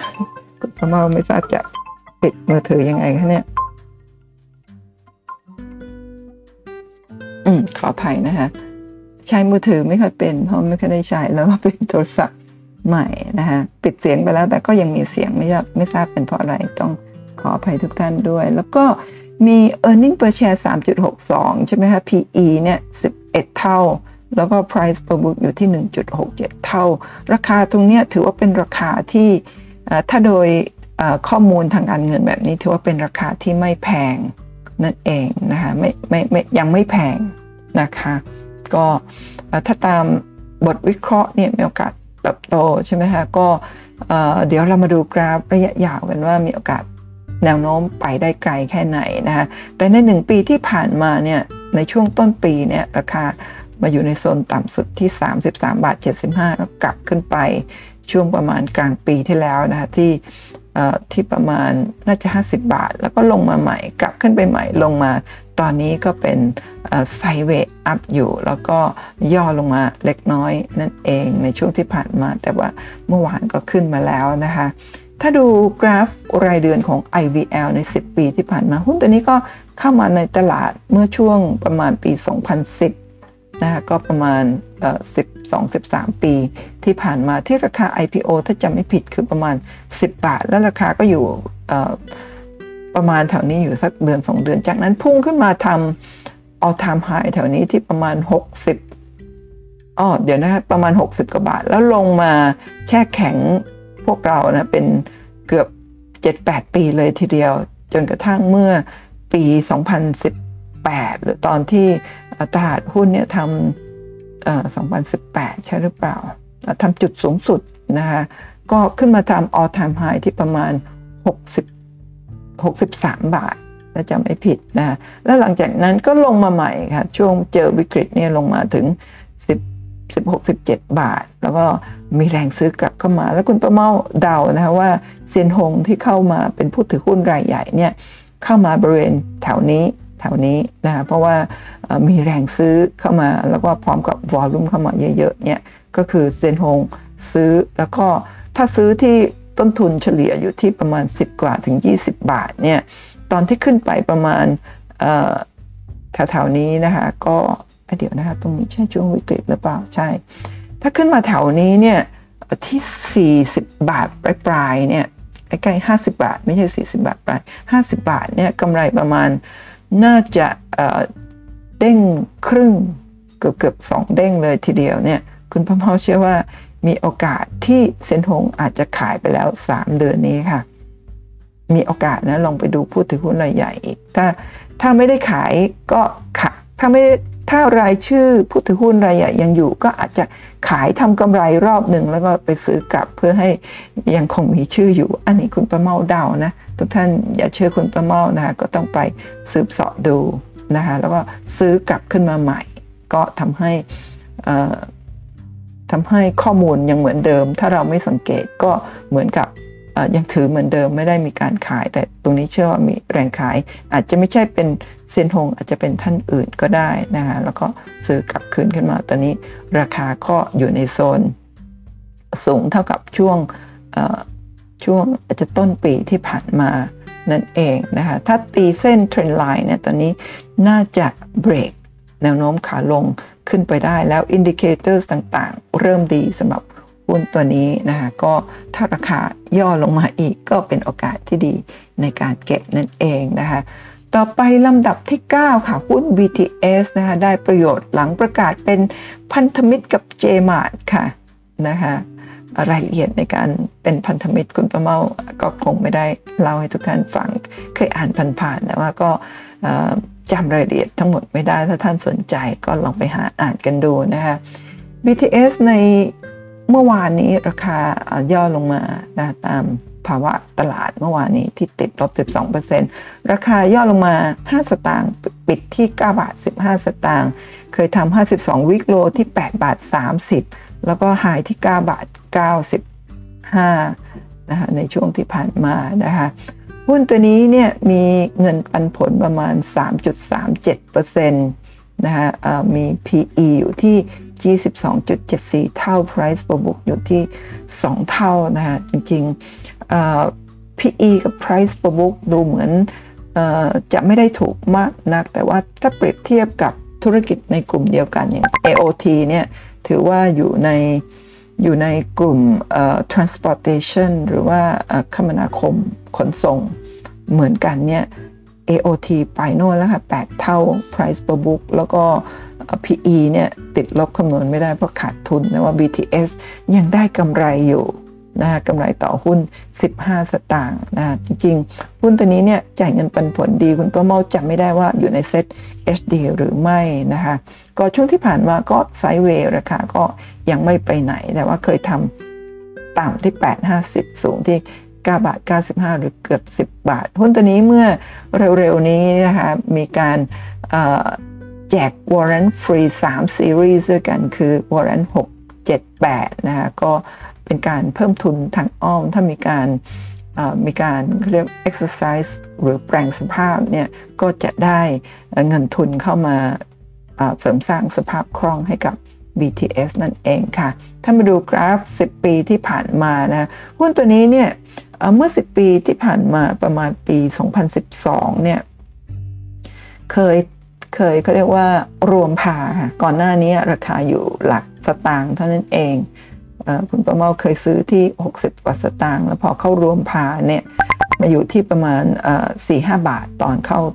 ตอนตอนที่รวมพาใหม่ๆนะคะแต่ว่าตอนนี้คุณประเมาไม่ได้ถือแล้ว ก็ขายไปแล้วในช่วง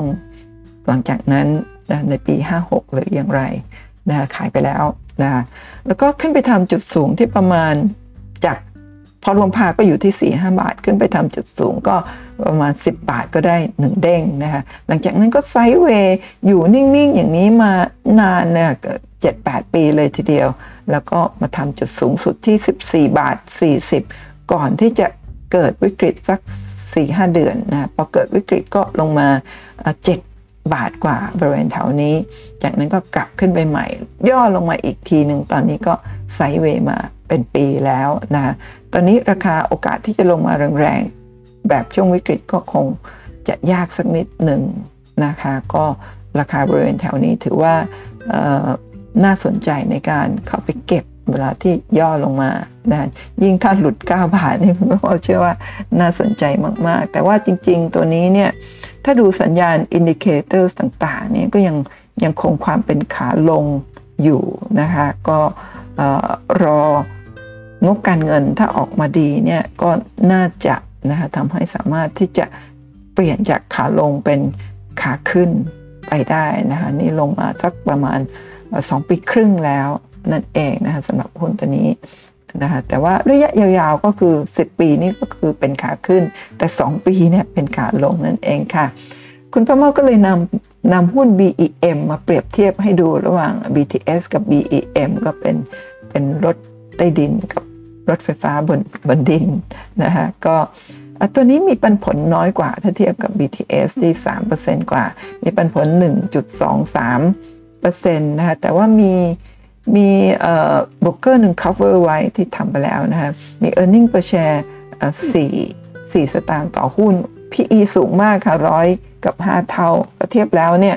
ราคา เห็นไหม BTS เนี่ย9บาท 15 อันนี้ 8 บาท 15 แต่ว่าถ้าดูค่าการเงินเนี่ยถือว่า BEM แพงกว่า ไม่ใช่แพงกว่าที่ 8 บาทหรือ 9 บาท แต่ว่าแพงกว่าที่ค่าการเงินนั่นเอง แล้วช่วงที่ผ่านมาเป็นไซด์เวย์อัพค่ะ ก็ถือว่าน่าสนใจแต่ระยะสั้นๆนี่อาจจะลงมานะคะ ก็ 52 วิกโลหุ้นตัวนี้อยู่ที่ 7 บาท 40ไฮที่ 9 บาท 25 ตัวนี้อยู่ที่ 8 บาท 15 ถ้าดูกราฟ รายปีรายรายเดือนนะเมื่อ อันนี้ไม่ถึง 10 ปี เพราะว่าอันนี้เนี่ยก็เพิ่งเข้ามาในตลาดหุ้นใหม่ แต่เป็นการเข้าใหม่แบบเป็นการรวม merge นะครับเป็นการควบรวมกิจการระหว่าง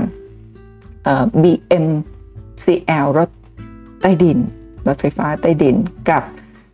BECL ทางด่วนกรุงเทพพอ merge รวมกันก็เปลี่ยนชื่อใหม่เป็น BEM นะตอน merge กันนี่ราคาอยู่ที่ประมาณ 4-5บาทเหมือนกับ BTS นะคะแล้วก็ขึ้นมาสักประมาณเกือบ 10 บาท แล้วก็ไซด์เวย์มาสัก 2 ปี จากนั้นขึ้นมาทำจุดสูงสุดที่ 12 บาท ก่อนวิกฤตประมาณเกือบเกือบ1ปี พอมาเจอวิกฤตก็ลงมาอยู่ที่ประมาณใกล้ๆ 6 บาท จากนั้นก็กลับขึ้นไปใหม่ แล้วก็ไซด์เวย์ดาวตอนนี้เริ่มกลับขึ้นมาใหม่อีกครั้งหนึ่ง ตอนนี้ย่อค่ะนะคะเพราะฉะนั้นถ้าดูจากสัญญาณ indicators indicators ต่างๆเนี่ย อาจจะมีแรงขายต่อได้อีกเล็กน้อยแต่ไม่ไม่เยอะแล้วค่ะนะคะแล้วก็มีโอกาสที่จะกลับตัวเปลี่ยนจาก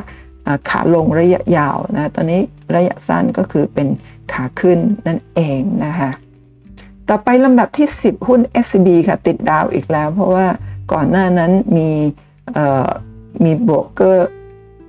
cover ไว้นะไม่แน่ใจว่าเป็นกสิกรหรือว่าฟิลลิปก็อันนี้ก็เป็น โบรกเกอร์ที่ 2 ที่ cover ตัวเดียวกัน บอกว่าหุ้น SCB เนี่ยมีการปรับเปลี่ยนโครงสร้างการทำธุรกิจให้ยืดหยุ่น แล้วก็มีความเป็นอิสระมากขึ้นนะยานแม่จำได้ไหมคะเมื่อประมาณสิงหาคมปีที่แล้วนะพอประกาศปั๊บหุ้นพุ่งขึ้นมาเลยค่ะนะคะเมื่อวันจันทร์เมื่อวานนี้นะคะราคาอยู่ที่ 123 บาทนะจาก 52 วิกโลที่ 90 บาท 50ไฮที่ 137 บาทนะคะหุ้นตัวนี้เนี่ยมี EPS กำไรต่อหุ้นเนี่ย8บาท 15 สตางค์ มี PE อยู่ที่ 12.84 เท่า Price per book อยู่ที่ 0.99 เท่า ราคาตอนนี้จริงๆ ก็ถือว่ายังไม่สูงมากต่ำบุกด้วยนะคะหุ้นตัวนี้มีปันผลอยู่ที่ 1.86%ค่ะในอดีตเนี่ย SCB เคยปันผลดีค่ะ อยู่ที่ระดับ 4-5-6%เลยทีเดียว แต่ว่าสองปีมานี้ก็คงได้รับผลกระทบจากเศรษฐกิจแล้วก็โควิด -19 ตรงนี้นะคะทำให้กำไรเนี่ยไม่ทันไม่ทันราคาที่ขึ้นมาทำให้เมื่อมาคำนวณเงินปันผลที่จ่ายทำให้ได้อัตราน้อย แต่ว่าเวลาเราเก็บสะสมหุ้นเนี่ยเรามัก ควรที่จะเก็บตอนที่ค่าต่างๆเนี่ยมันรู้สึกแย่นะพอรู้สึกแย่เนี่ยนักลงทุนกลุ่มหนึ่งก็ไม่อยากจะซื้อนะแต่ว่าถ้าเราเห็นโอกาสเราก็เข้าไปเก็บก่อน โดยที่ไม่ต้องคำนึงถึงตัวเลขอัตราปันผลที่อาจจะดูต่ำสักนิดต่ำในวันนี้อาจจะโตในวันหน้าก็มีความเป็นไปได้ ราคาก็อยู่ในไซด์เวย์ดาวมาตั้งแต่ต้นปีถึงประมาณเดือนกันยายนจากนั้นก็พุ่งขึ้น เดือนเดือนเมษายนที่มีข่าวนะตอนนั้นยังอยู่แถวๆนี้ที่บริเวณเท่าไหร่นะคะร้อยบาท พุ่งขึ้นไปทีเดียวร้อยกว่าบาทเลยร้อยยี่สิบสามสิบนะร้อยยี่สิบกว่าบาท จากนั้นก็ขึ้นมาทำหายที่ร้อยสามสิบเจ็ดบาท แล้วก็ตอนนี้ก็อยู่ที่ไซเวย์นั่นเอง ถ้ามาดูกราฟ10ปีที่ผ่านมานะคะหุ้นตัวนี้เนี่ย ในปี 2013 หรือ 2556 ตอนดัชนี 1,600 กว่าเนี่ย เคยไปทำ all ไม่ถึงกับ all time high นะ all time high นี่ช่วงก่อนวิกฤตต้มยำกุ้ง แต่หลังจากต้มยำกุ้ง อันนี้ถือว่าเป็น all time high ของหลังวิกฤตต้มยำกุ้งที่ประมาณ 199 บาท แล้วก็ลงมาขึ้นขึ้นลงลงอยู่ตอนนี้ แล้วก็หลังจากนั้นเนี่ยเมื่อตั้งแต่ 4-5 ปีมาแล้วเนี่ยเศรษฐกิจ โดยรวมของไทยของทั่วโลกเนี่ยซบเซานะก็ทำให้ก็โดยเฉพาะมีการลดค่าธรรมเนียมธรรมเนียมธนาคารในการโอนเงินอะไรต่างๆทำให้รายได้ลดลงไปเยอะก็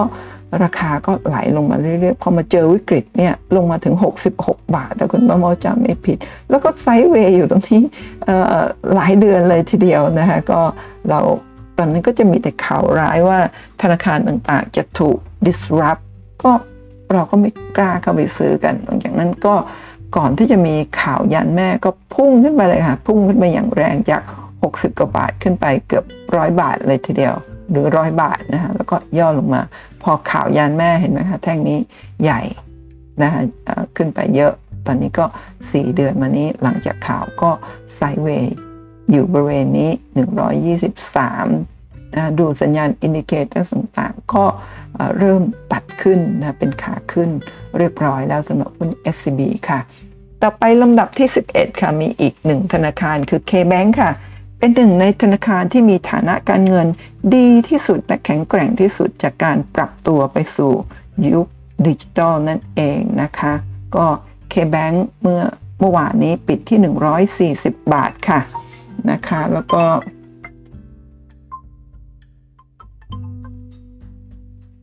ขออภัยค่ะ แล้วก็ราคา 52 วิกโลนี่อยู่ 100 กับ 1 บาทนะคะหายที่ 153 บาทนะคะ หุ้นตัวนี้เนี่ยมี e a r n i n g per share กำไรต่อหุ้นที่ 11 บาท 59 สตางค์ PE อยู่ที่ 8 เท่า Price per book อยู่ที่ 0.71 เท่า ราคา 140 บาท ถ้าเทียบกับ SCB ที่ 123 บาท แต่ว่าปรากฏว่า K-Bank ถ้าดูค่าการเงินของเขาเนี่ยราคายังถูกมาก ๆ อยู่เมื่อเทียบกับ SCB ที่ 123 บาท นั่นเองนะคะมีเงินปันผลอยู่ที่ 1.79 เท่านะคะใน 1 ปีที่ผ่านมาเนี่ยราคาช่วงต้นปีที่ผ่านมาเคยขึ้นไปทำจุดสูงที่ประมาณ สูงสุด 153 บาท โลที่ 100 กับ 7 บาท ตอนเดือนกรกฎาสิงหาคมนะคะ แล้วก็หลังจากนั้นก็กลับขึ้นมาใหม่นะคะแล้วก็ตอนนี้ก็ก็ย่อลงมาแล้วนั่นเองนะคะถ้าดูกราฟรายรายปีนะคะรายเดือนในรอบ 10 ปีที่ผ่านมานะคะก็จะเห็นว่าราคา K-Bank เนี่ย ไซเวย์นะมาหลายปีเลยนะเคยไปทำจุดสูงสุดเนี่ยจริงๆ แล้วหุ้นตัวนี้เนี่ย K-Bank เป็นหุ้นตัวเดียวที่หลังจากวิกฤตต้มยำกุ้งเนี่ยสามารถทำ all time high นะมีแบงก์อีกเกือบสิบธนาคารที่มีอยู่เนี่ย ไม่สามารถกลับขึ้นไปไฮเก่าก่อนต้มยำกุ้งได้มีเคแบงตัวเดียวเท่านั้นที่สามารถทำไฮในปีนี้ที่ประมาณ 250 กว่าบาท แล้วหลังจากนั้นก็ย่อลงมากลับขึ้นไปใหม่ ไม่ได้ทำไฮกว่าเดิมก็ลงมาเหมือนกับ SB เหมือนหุ้นทุกตัวที่เกิดจากภาวะเศรษฐกิจโดยรวมที่ซบเซาแล้วก็มีมีการยกเลิกค่าธรรมเนียม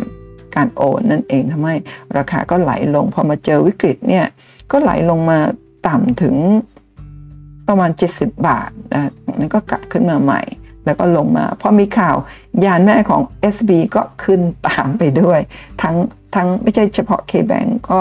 หุ้นธนาคารทั้งแผงก็ยกขึ้น แต่ตอนนี้ก็ sideway มาสัก 2-3 เดือนดู indicator ต่างๆ ก็เริ่มส่งสัญญาณที่ดีแล้วสำหรับ หุ้น K-Bank นะคะแต่ว่าถ้าดูสัญญาณในเชิงลึกจริง ๆ แล้วเนี่ยดูเหมือน SB จะท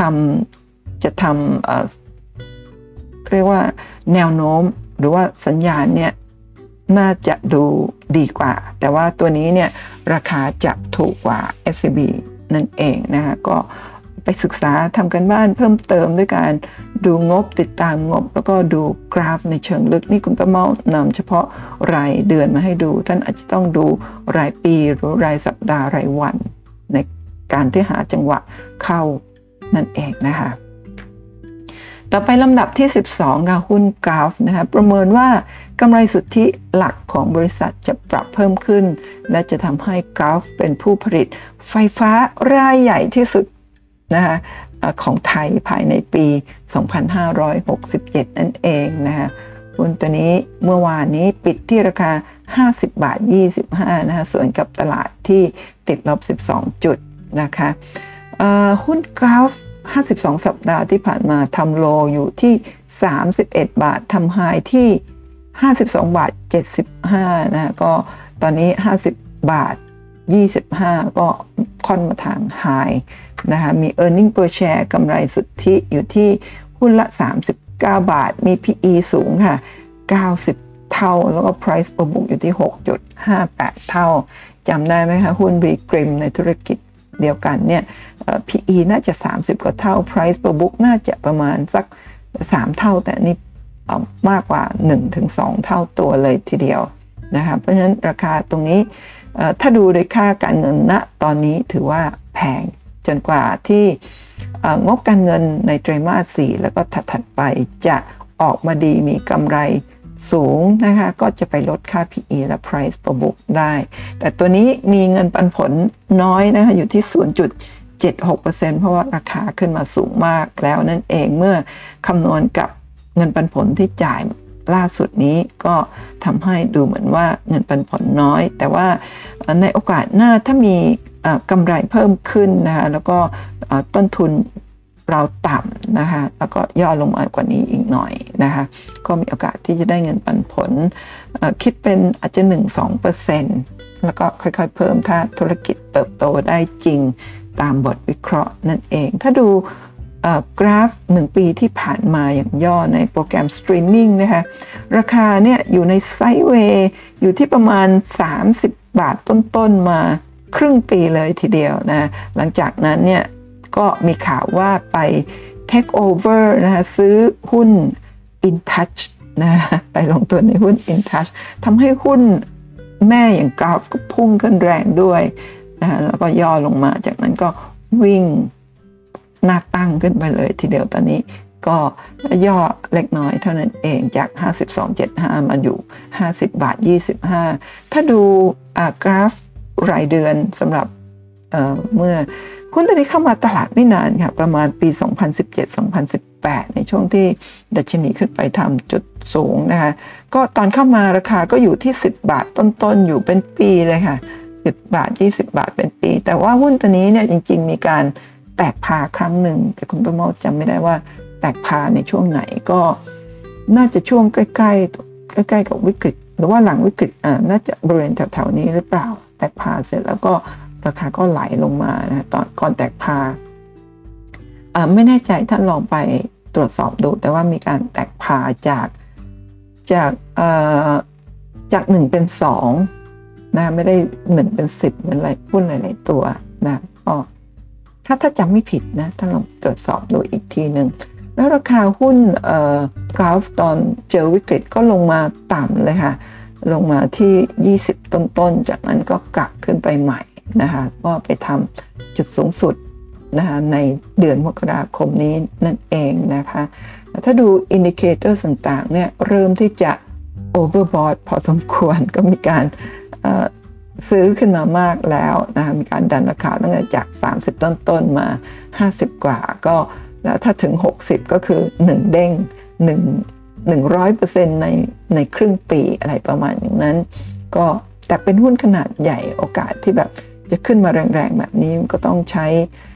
เงินทุนเยอะนั่นเองนะคะเพราะฉะนั้นก็ ลองศึกษาดูดีๆ ก่อนที่จะไล่ตามนะก็อาจจะต้องรอย่อ แต่หุ้นตัวนี้ถ้าขึ้นมาขนาดแบบนี้แล้วเนี่ยโอกาสจะย่อกลับมาต่ำๆแบบนี้ น่าจะยากสักนิดหนึ่งแต่โอกาสที่จะลงมาประมาณสัก 40 ต้นๆนนี้ก็มีความเป็นไปได้ แต่ก็ต้องดูว่างบการเงิน หรือว่าเขาจะเติบโตได้จริงหรือไม่นั่นเองนะก็รอติดตามกันไปนะคะ ต่อไปลำดับที่ 13 ติดดาวอีกแล้วค่ะ เป็นเพราะว่าโบรกเกอร์โบรกเกอร์สองโบรกเกอร์ที่กล่าวไปแล้วใน 2 คลิปก่อนหน้านี้นะคะอาจจะไม่ใช่อาจจะมีการ cover หุ้นตัวนี้ไว้แล้ว 1 1โบรกเกอร์แต่คุณประเมาจำไม่ได้ว่าเป็นของกสิกรหรือว่าของ Philips นะฮะอันนี้ก็เป็นอีกหนึ่งบรกเกอร์ที่ cover หรือครอบคลุมบทวิเคราะห์ด้วยหุ้น EA นะซึ่ง ได้แรงหนุนสำคัญจากการเริ่มโครงการ S-Curve EV Car นั่นเองนะคะหุ้น EA ค่ะ เมื่อวานนี้ก็สวนสวนตลาดเหมือนกันค่ะ บวกขึ้นมาถึง 3.42%บวกขึ้นมา 3 บาท 25 สตางค์ราคาอยู่ที่ 98 บาท 25 นะคะ หุ้นตัวนี้ 52 สัปดาห์เนี่ยเคยทำจุดต่ำสุดที่ 57 บาท แล้วก็สูงสุดที่ 100 กับ 5 บาท 50 นะคะมี e a r n i n g per share หรือกำไรต่อหุ้นอยู่ที่ 1 บาท 13 สตางค์นะคะมี PE อยู่ที่ 62 เท่านะอยู่ในกลุ่มพลังงานนะคะพลังงานไฟฟ้าเนี่ย PE 62 เท่าก็ถือว่าเริ่มแพง แต่ว่าถ้าติเปรียบเทียบกับหุ้นกราฟเมื่อสักครู่นี้ก็ราคาไม่ได้แพงกว่านะฮะแล้วก็ price per book value อยู่ที่ 11 เท่า เดี๋ยวกลับไปดูกราฟนิดหนึ่ง price per book อยู่ที่ 6 เท่ากว่าว่าแพงแล้วอันนี้แพงกว่านะฮะถึงแม้ว่า PE ของเขาจะถูกกว่า เพราะว่าได้กำไรเยอะกว่าใช่ไหมฮะแต่ price per book เนี่ยสูงมาก ๆ ค่ะ 11 เท่า price per book แปลว่าสมมติว่ามูลค่าทางบัญชี ราคามูลค่าที่แท้จริงของหุ้นตัวนี้เนี่ยอยู่ที่ 1 บาท แต่ตลาดเนี่ยขายกันเนี่ย11 เท่าของราคาที่แท้จริงของเขาเลยทีเดียวก็ถือว่าแพงมาก นั่นเองนะคะแล้วก็มีเงินปันผลน้อยค่ะ0.32เปอร์เซ็นต์นะคะใน 1 ปีที่ผ่านมาเนี่ยไซเวย์อยู่บริเวณ4 50บาท 60 บาท มาโดยตลอดจนกระทั่งเดือนตุลา ตั้งแต่เดือนเดือนสิงหากันยาก็พุ่งขึ้นมานะคะตามจุดสูงสุดที่ 100 กับ 5 บาทบริเวณนี้ ตอนนี้ก็ย่อมาอยู่ที่ 98 บาท 25 สตางค์นั่นเอง ถ้ามาดูกราฟรายเดือนผ่านโปรแกรม e-finance นะคะ ก็ในช่วง 10 ปีที่ผ่านมาค่ะ หุ้นตัวนี้คุณป้าเมาไม่แน่ใจว่าอตอนที่เข้ามาในปี 2013 เนี่ย เข้ามาแบบ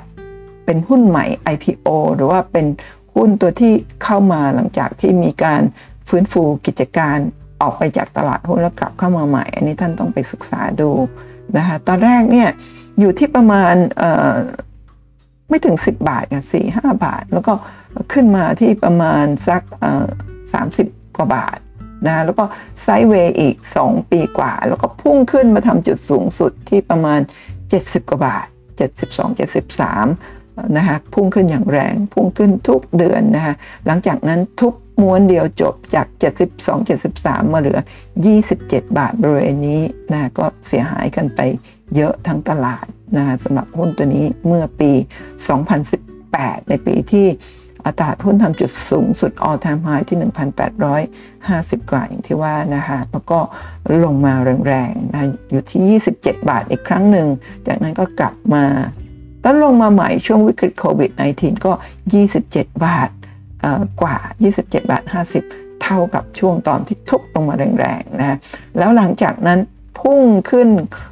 ม้วนเดียว เช่นเดียวกันค่ะ พุ่งขึ้นแล้วก็ sideway ก่อนแล้วก็ขึ้น แล้วก็ sideway อีกทีนึงตอนนี้ 3 เดือนนี้ก็พุ่งขึ้น เพราะฉะนั้นตัวนี้มีกระแสอยู่ในเทรนด์เรื่องของการทำแบตเตอรี่รถยนต์รถไฟฟ้านะคะก็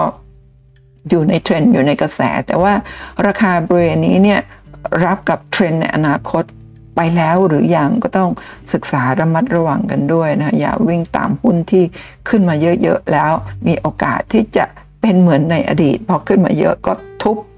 นะทำกำไรแล้วก็จะขาดทุนเสียหายติดดอยเยอะนั่นเองนะคะแต่ว่าณตอนนั้นเนี่ยเทรนเมื่อปีเมื่อประมาณสักปีห้า ปี 61 ใช่ไหมฮะ เมื่อประมาณสัก 4 ปีที่แล้วเนี่ยเทรนด์อาจจะยังไม่ได้เหมือนตอนนี้ แล้วก็จริง ๆ ตัวนี้เนี่ยคุณป้าเมาดูงบดูไรายได้ของเขาเติบโตทุกปีนะก็ถือว่าเป็นหุ้นที่เติบโตจริงตามบทวิเคราะห์ แต่ว่าจะเติบโตได้ต่อเนื่องจริง ๆ หรือไม่แล้วราคาเนี่ยรับกับการเติบโตในอนาคตไปแล้ว หรือยังท่านต้องทำการบ้าน ต่ออย่างเดียวเท่านั้นนะคะอย่าเชื่อบทวิเคราะห์ อย่าเชื่อคุณประเมาแต่ว่าคุณประเมาแค่นำรายละเอียดต่างๆนะคะมาช่วยท่านในการทำกันบ้านให้ง่ายยิ่งขึ้นนั่นเองนะคะแล้วก็หุ้น EA อ๋อเดี๋ยวนะคะอ๋อนี่เป็นของวันก่อนเพราะว่ามี cover ไปแล้วใช่ไหมฮะวันก่อนยังอยู่ที่ 95 บาท วันนี้อยู่ที่ 98 บาท 25 วันก่อนก็คือเมื่อวันศุกร์ที่ 21 ที่ผ่านมานั่นเองนะคะกราฟก็เป็น แบบนี้ กราฟเมื่อวันศุกร์ยังเป็นสีแดงอยู่ แต่ว่ามาวันจันทร์เริ่มเป็นสีเขียวแล้วสำหรับเดือนมกราคมก็นะคะเวลาหุ้นลงก็สีแดงก็คือการที่ราคาปิดนะคะต่ำกว่าราคาเปิดก็เป็นสีแดงนั่นเองนะคะและนั่นก็คือทั้งหมดของ 13 หุ้นกำไรเติบโตปี 2565 โดย FSSA นะคะซึ่ง ประกอบด้วยหุ้น AOT Mint Home Pro Amata BA JMT B Grim IVL BTS SCB KBank Gulf แล้วก็ EA นะก่อนหน้านี้ก็มีของฟิลิปซึ่งก็ทำคลิปแยกต่างหากไปแล้ว 4 ธีมการลงทุนหลักปี 2565 ประกอบด้วยหุ้น SCB BEM Advance แล้วก็ EA แล้วก็ก่อนหน้านั้นอีกเช่นกันนะคะ ก็ทำคลิปไปแล้ว 10 หุ้น ในธีมที่พื้นฐานแข็งแกร่งโดย K Securities หรือหลักทรัพย์กสิกรนะคะประกอบด้วยหุ้น CPO OSP LH Stake PTG GFPT EPG B Grim KCE แล้วก็ Advance ค่ะก่อนจบนะคะคุณประมาขออนุญาตประชาสัมพันธ์ ลงทะเบียนฟรีครับ เรียนกราฟเทคนิคขั้นพื้นฐาน 2 เรียนผ่านซูมนะกำหนดวันที่ไว้แล้วว่า วันที่ 5 พฤษภาคม 2565นะจะเปิดให้ลงทะเบียนฟรี ครั้งก่อนเมื่อวันที่ 18 ธันวาคม คุณป้าเมาเปิดให้ลงทะเบียนฟรีแบบนี้มีผู้ลงทะเบียนมาถึง 900 กว่าท่าน แต่ว่าตอนนั้นระบบรองรับได้เพียง 100 ท่าน แต่ครั้งนี้เชื่อว่าอย่างน้อยที่สุดรองรับได้ 300 ท่านแต่เดี๋ยวดูใกล้ๆว่าคุณป้าเมาจะเปิดนะรองรับ ได้มากกว่านั้นหรือไม่ก็โดยการไปไปอัปเกรดซูมนะก็โดยการชำระเงินค่าอัปเกรดนั่นเองนะคะอันนี้มีการถ้าเราจะลงทะเบียนนะก็สามารถแต่ว่าตอนนี้เนี่ยยังยังไม่ได้เปิดให้ลงทะเบียน แต่ว่าเปิดให้ดูรายละเอียดนะคะสามารถพิมพ์ใน Line ต้องเข้ามาเป็นเพื่อนใน Line กับคุณประเมานะครับพิมพ์คำว่าเรียนกราฟฟรี 2นะหรือจะพิมพ์เป็นภาษาอังกฤษก็ได้ free graph 2นะก็พิมพ์ติดกันแบบนี้ไม่ต้องวักแล้วก็ไม่ต้องมีคำอื่น ไม่ต้องมีคับมีครับ ก็ยังมีหลายท่านที่พิมพ์ผิดกันเข้ามา เวลาพิมพ์ผิดเนี่ยจะมีข้อความอัตโนมัติขึ้นมาบอกว่าฉันไม่เข้าใจสิ่งที่ท่านเขียนให้ปรับเปลี่ยนข้อความก็แปลว่าท่านอาจจะพิมพ์ผิด หรือว่าพิมพ์ไม่ตรงกับที่ข้อความที่กำหนดข้อความรายละเอียดก็จะไม่ขึ้นมาอัตโนมัติก็ลองพิมพ์ใหม่อีกครั้งหนึ่งได้นะคะก็ประชาสัมพันธ์ตารางเรียนเดือนมกราคมค่ะ วันนี้ถ้าเดี๋ยวหลังฟังคลิปนี้เสร็จถ้าท่านสนใจที่จะเรียนเรื่องกราฟนะวันนี้วันอังคารที่ 25 2565นะเวลาหนึ่งทุ่มตรงนะคุณประเมาก็จะสอนด้วยการจับมือเปิดกราฟ e-finance นะคะท่านที่ยังไม่เคย เปิดกราฟ e-finance มาก่อน วันนี้ก็คุณประเมาก็เตรียมเตรียมโน้ตบุ๊กเตรียมอะไรคอมพิวเตอร์ แล้วก็ log in เข้าไปในโบรกเกอร์ของท่านเพื่อเข้าโปรแกรม e-finance ยังเข้าไม่ถูกก็รอชั้นเรียนเปิดตอนหนึ่งทุ่มก็มาเข้าโปรแกรมด้วยกันนะคะ ส่วนวันพุธที่ 26 ค่ะนะคะอ่านค่า stochastic ว่าสัญญาณตัวนี้บอกอะไรเรานะพอ อ่านเสร็จปุ๊บก็จะมีการวิเคราะห์หุ้นตามคำขอวิเคราะห์หุ้นในดวงใจของทุกท่านนะก็เริ่มหนึ่งทุ่มของทุกๆทุกๆคอร์สทุกๆ หัวข้อที่จะสอนนะคะประชาสัมพันธ์นิดนึงว่าทุกครั้งที่มีการลงทะเบียนเนี่ยคุณประเมาก็จะจัดสรรเงิน 999 บาท ทุกทุกครั้งทุกวันที่มีการสอนเนี่ยก็บริจาคเพื่อองค์กรการกุศล แต่วันพุธที่ 26 ตอนนี้เนี่ย มีผู้ลงทะเบียนมาเพียงสองท่านก็จะไม่พอค่าค่าค่าบริจาค 999 แต่คุณประมอทำเป็นนโยบายไปแล้วค่ะหนึ่งท่านหรือสองท่านหรือกี่ท่านก็จะบริจาค 999 ถ้าค่าลงทะเบียนมาไม่พอคุณประมอก็จะเพิ่มลงไป แต่ว่ายิ่งมีผู้เรียนน้อยเท่ากับเป็นการเรียนตัวต่อตัวส่วนตัวกันเลย ก็ท่านก็จะได้รับประโยชน์ เต็มๆนะคะก็สามารถถามหุ้นแล้วก็ให้วิเคราะห์หุ้นได้เพื่อท่านจะได้ไปทำการบ้านต่อได้ง่ายขึ้นนั่นเองนะคะแล้วก็อีกวันหนึ่งคือวันเสาร์ที่ 29 มกราคมนี้ห้ามพลาดนะคะเป็นการสแกนหุ้นผ่านโปรแกรม e-finance ไม่ว่าท่านอยากจะสแกนหุ้นที่มีเงินปันผลสูงสุดในตลาดหุ้นมีค่า PE ต่ำสุด มีค่า price per book ต่ำสุด มีหนี้ต่ำสุด มีกำไรสูงสุด ไม่ว่าจะสแกนเรื่องอะไรนะสแกนหุ้นที่เหมาะกับการเก็งกำไรระยะสั้นระยะกลางยาว หรือว่าสแกนด้วยเงื่อนไขต่างๆ เป็นเป็นหลายสิบเป็นร้อยเงื่อนไขก็สแกนได้นะก็ห้ามพลาดในวันเสาร์ที่ 29หนึ่งทุ่มตรงเช่นกัน แล้วก็นี่ก็เป็นตารางเรียนของเดือนกุมภาพันธ์นะเพราะฉะนั้นก็ลอง เข้าไปดูอ่านดูกันว่ามีเรื่องราวอะไรบ้าง ที่สำคัญคือวันอาทิตย์ที่ 6 กุมภาพันธ์นี่คุณประเมาจะจับมือทุกท่านยื่นเครดิตภาษีหุ้นปันผลนะทำอย่างไรต้องสมัครอย่างไร สมัครตรงไหนบ้าง แล้วก็ต้องใส่ข้อมูลอะไรนี่จับมือยื่นขอเครดิตคืนภาษีคืนภาษีหุ้นปันผลกันเลยทีเดียวนะคะแล้วก็หัวข้ออื่นๆค่ะ แล้วก็มีแพ็กเกจสำหรับท่านที่อยากจะ ประหยัดนะอย่างเช่นแพ็กเกจ VIP 94 ตัวนี่นะคะก็สามารถลงทะเบียนหัวข้อต่างๆ ได้ 25 ครั้ง แต่จ่ายในราคา 20 ครั้ง เท่านั้นเองก็ลองไปศึกษาดูนะคะ โดยการเป็นเพื่อนใน Line Official ของคุณป้าเมานะพิมพ์เครื่องหมายแอดอย่าลืมมีเครื่องหมายนี้ด้วยนะคะคุณป้าเมาแล้วก็จะได้รับข้อมูลต่างๆ เรื่องตารางการเรียนต่างๆนะเมื่อเป็นเพื่อนกันแล้วเนี่ย ท่านสามารถพิมพ์ข้อความตามนี้ได้นะคะถ้าอยากจะรู้ว่าลงทะเบียนกราฟฟรีเมื่อไหร่มี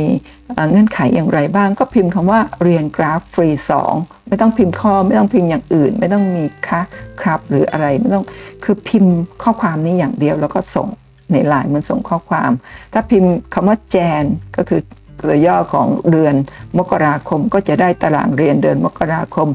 พิมพ์เฟบก็จะได้ตารางเรียนของเดือนกุมภาพันธ์เดือนอื่น ๆ คุณประโมยังไม่ได้กำหนดพิมพ์แพ็กเกจก็เมื่อสักครู่นี้ค่ะแพ็กเกจว่ามีโปรโมชั่นหรือเหมาจ่ายอะไรบ้างพิมพ์อัปเดตทุกครั้งก็จะได้อัปเดตข้อมูลต่างๆ เกี่ยวกับการเรียนเกี่ยวกับช่วงหัวข้อหรือช่วงเวลาต่างๆ เกี่ยวกับการเรียนการสอนทุกอย่างในช่องคุณประเมาเล่าเรื่องหุ้น นั่นเองนะคะคำเตือนการลงทุนมีความเสี่ยงค่ะ ผู้ลงทุนควรศึกษาข้อมูลก่อนตัดสินใจกันนะคะ ทุกท่าน แล้วก็เพิ่มเติมค่ะ ตอนนี้คุณประมาเปิดช่อง คุณประมาเล่าธรรมะและชีวิตนะแต่ทำไปแล้ว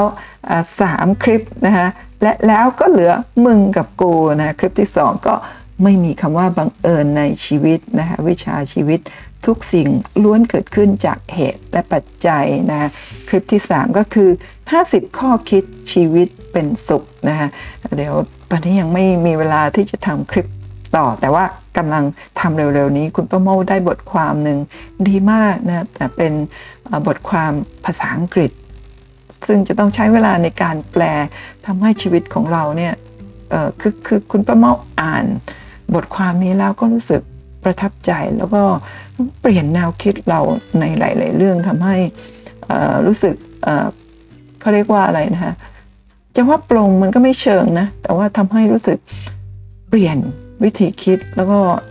ที่เราเคยคิดแบบนั้นน่าจะน่าจะไม่ไม่ดีสำหรับตัวเราแล้วก็คนรอบข้างครอบครัวเรา เราต้องเปลี่ยนแปลงค่ะเดี๋ยวรอติดตามชมคลิปที่ 4 กันนะคะ เป็นเรื่องราวอะไรติดตามกันเลยค่ะ ขอบคุณทุกท่านสำหรับการกดติดตามกด subscribe ไลค์แชร์ช่องคุณป้าเมาเล่าธรรมะและชีวิต แล้วก็ช่อง คุณป้าเมาเล่าเรื่องหุ้นนี้นะคะ ก็ก่อนจากกันก็ขออนุญาตประชาสัมพันธ์ประตูรีโมทหลังคากันศาสตร์และกรอนประตูดิจิตอลนะคะ โดย Facebook Fanpage ล็อกบอยนะคะ ก็ลองเข้าไปดูรายละเอียดกันได้ หรือว่าเข้าไป add friend นะคะ มีเครื่องหมาย at เช่นเดียวกันนะคะล็อกบอยนะคะ ก็เพื่อเข้าไปสอบถามรายละเอียดนะคะ ซึ่งตอนนี้เนี่ย ประตูรีโมทเปิดด้วยมือถือจากที่ไหนก็ได้ต่างๆ เหล่านี้นะคะ เริ่มต้นที่ราคาเพียง 15,900 บาทเท่านั้นเองนะคะ ฟรีเซนเซอร์กันหนีบ และอุปกรณ์ต่อ Wi-Fi เปิดประตูจากมือถือได้นะตอนนี้มีบริการผ่อน 0% 3 เดือนนะประกัน Coin Motor 4ปี แล้วก็แผงวงจรและอุปกรณ์อีก 1 ปีด้วยเช่นกันค่ะ ขอบคุณทุกๆทท่านค่ะ แล้วก็พบกันใหม่ในคลิปหน้าสำหรับท่านที่ลงทะเบียนไว้ในเย็นนี้นะเย็นวันอังคารที่ 25ทุ่มตรง เราเจอกันตอนหนึ่งทุ่มนะคะ ขอให้ทุกท่านโชคดีในการลงทุนค่ะ สวัสดีค่ะ